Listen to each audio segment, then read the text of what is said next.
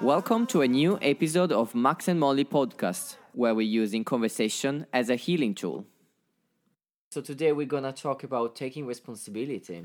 Uh, responsibility um, is key to healing when you acknowledge what your part that you've played in the event or the experience then you can truly let it go but if you're in denial and blame it doesn't work it doesn't work because you're unable to see what part you've played in in that experience and the emotions contained in the experience that need to be cleared responsibility is really talking about being transparent in your interactions with people. In the past few weeks, I was collaborating with someone that was absolutely very good in what he was doing. However, there was there was a bit of a challenge with timing. I don't know if it ever happened to you, but it was constantly late. How often is he late? All the time. Okay, how All many the time. how many appointments did you have with him? probably 10 i never see him time and that's the thing we're not talking about you know 5 minutes 10 minutes we're talking about 25 to 1 hour late Oh, so it was a little bit too much to to handle mm-hmm. so i decided to mention it a couple of times you know just to be careful but still mention it he hasn't acknowledged anything last time that i met him uh, it was one hour and 15 minutes late. TFL is awful. It's always TFL's fault. You have no idea. I take buses every day, but this amazing person is able to be always on the bus that is going to be late or is going to miss the stop or all of that. So the challenge that I had is that I had to be respectful with myself as well. Of And course, that's him, so important. listen, I understand that we all have busy lives, but if next time we, you're gonna be late again, I'm gonna wait for you 15 minutes, and that's gonna be it. I'm gonna leave, and it's gonna be the end of the collaboration because there is a limit to everything. Potentially, sometimes I can manage a situation in other ways, mm-hmm. but still, this is about respect. Of course. And what actually drives me crazy is the fact that he never actually apologized. Like nothing happened. Oh, hi, Max. How are you? You're right? Good. Okay, perfect. Or sometimes he acted in a bit of a shy way without saying, I'm sorry, I'm one hour and 30 late. Just, he goes on with the flow. So how, how does that how how do you get through the meeting having that kind of like I have to stuff? admit, I have I have 15 minutes of um, eye contact, very straightforward. Uh, I'm getting a bit annoyed, and then I move on with what I need to do. But Okay. it really affects me that Mm.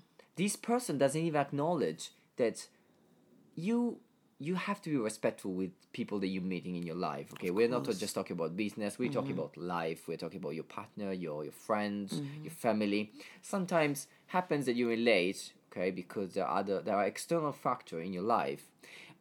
But even if you're not an apology believer, you always appreciate an acknowledgement. Or at least this is for me. I I had been through a similar problem with a client. Um, we had booked about four sessions, and there's always some kind of drama that happened to her on the way to the appointment that makes her late. The drama begins at home, of course, Right. with the tenant or the pet or the cat, and then in the traveling to the appointment, something happened on the bus or the cab or something.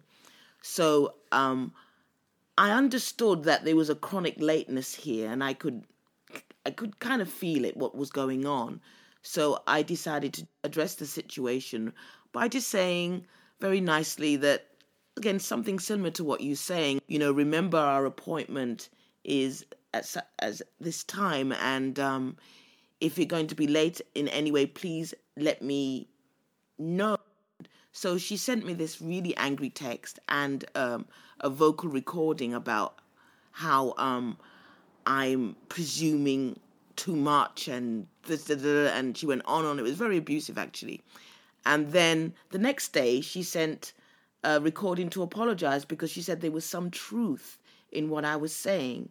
Now, I felt that because she wasn't taking any responsibility for showing up on time, um, she was unable unable to see what she's doing in that situation. If she's not acknowledging that she's taking up somebody's valuable time, I have to get up and be ready for my appointment with clients. It takes me about two hours to get ready. Not not talking about getting dressed, but spiritually ready. Right. Okay. I was like, okay, two hours to get ready. That's exactly, okay. exactly. so you know, I, it takes me a lot of time to get ready, to get in the right frame of mind to see clients. I don't know what I'm going to get from the clients. Yes. It could be problems. It could be something like, could be something that I could handle very easily, but I just don't know what it is. So I have to prepare. Makes sense. Yeah. So if she doesn't value that time, and I think that it's it's a lot of things, really. I think it's not valuing her time, or not valuing time. my time, not because that time you can never get back. Two questions for you. So, how did it make you feel the the angry message? You know, it was interesting because I knew I was spot on with it.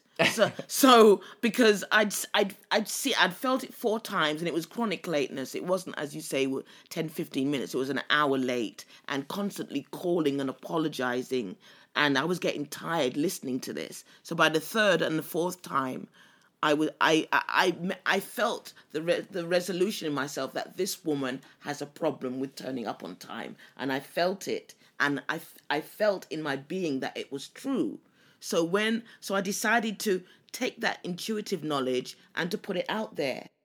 It's better that I do that than to suffer inside and not say anything.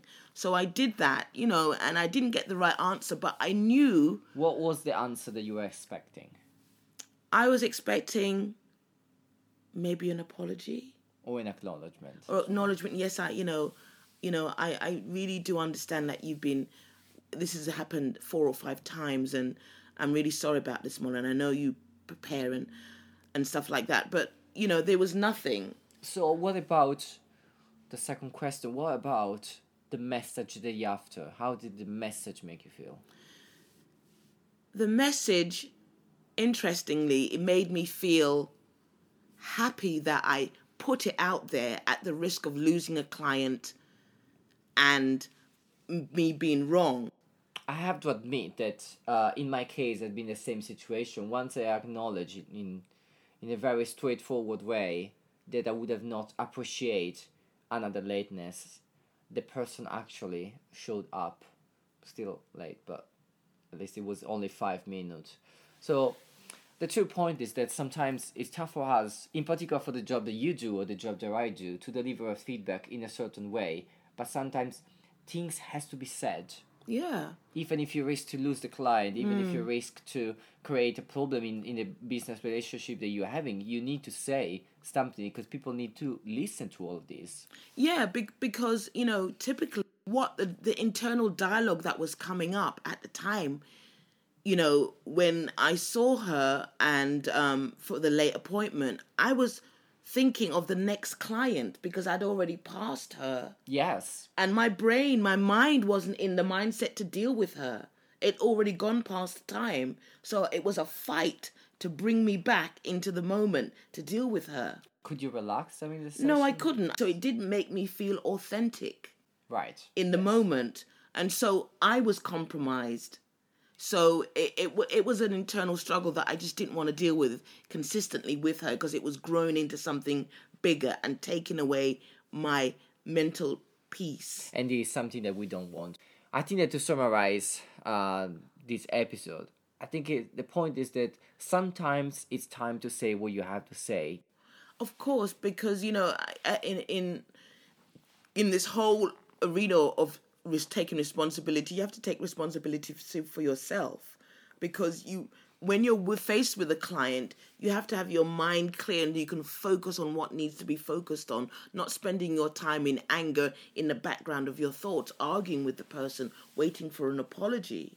That's not the right mindset to be in. So you owe it to yourself to clear the situation and to move on because if you can't do that then what, what good are you to the mo in the moment when you're delivering that information or that resource to yourself and the client absolutely All right, so I think it's all for this episode. Definitely, then don't be late, guys. First of all, Yes. second of all, And if I- you are, Apologize. please do. Yeah, it's okay. You It's know, okay we, we know. London transport can be messed up sometimes. can be challenging sometimes, yes, but hmm. still, you know, just buy a watch.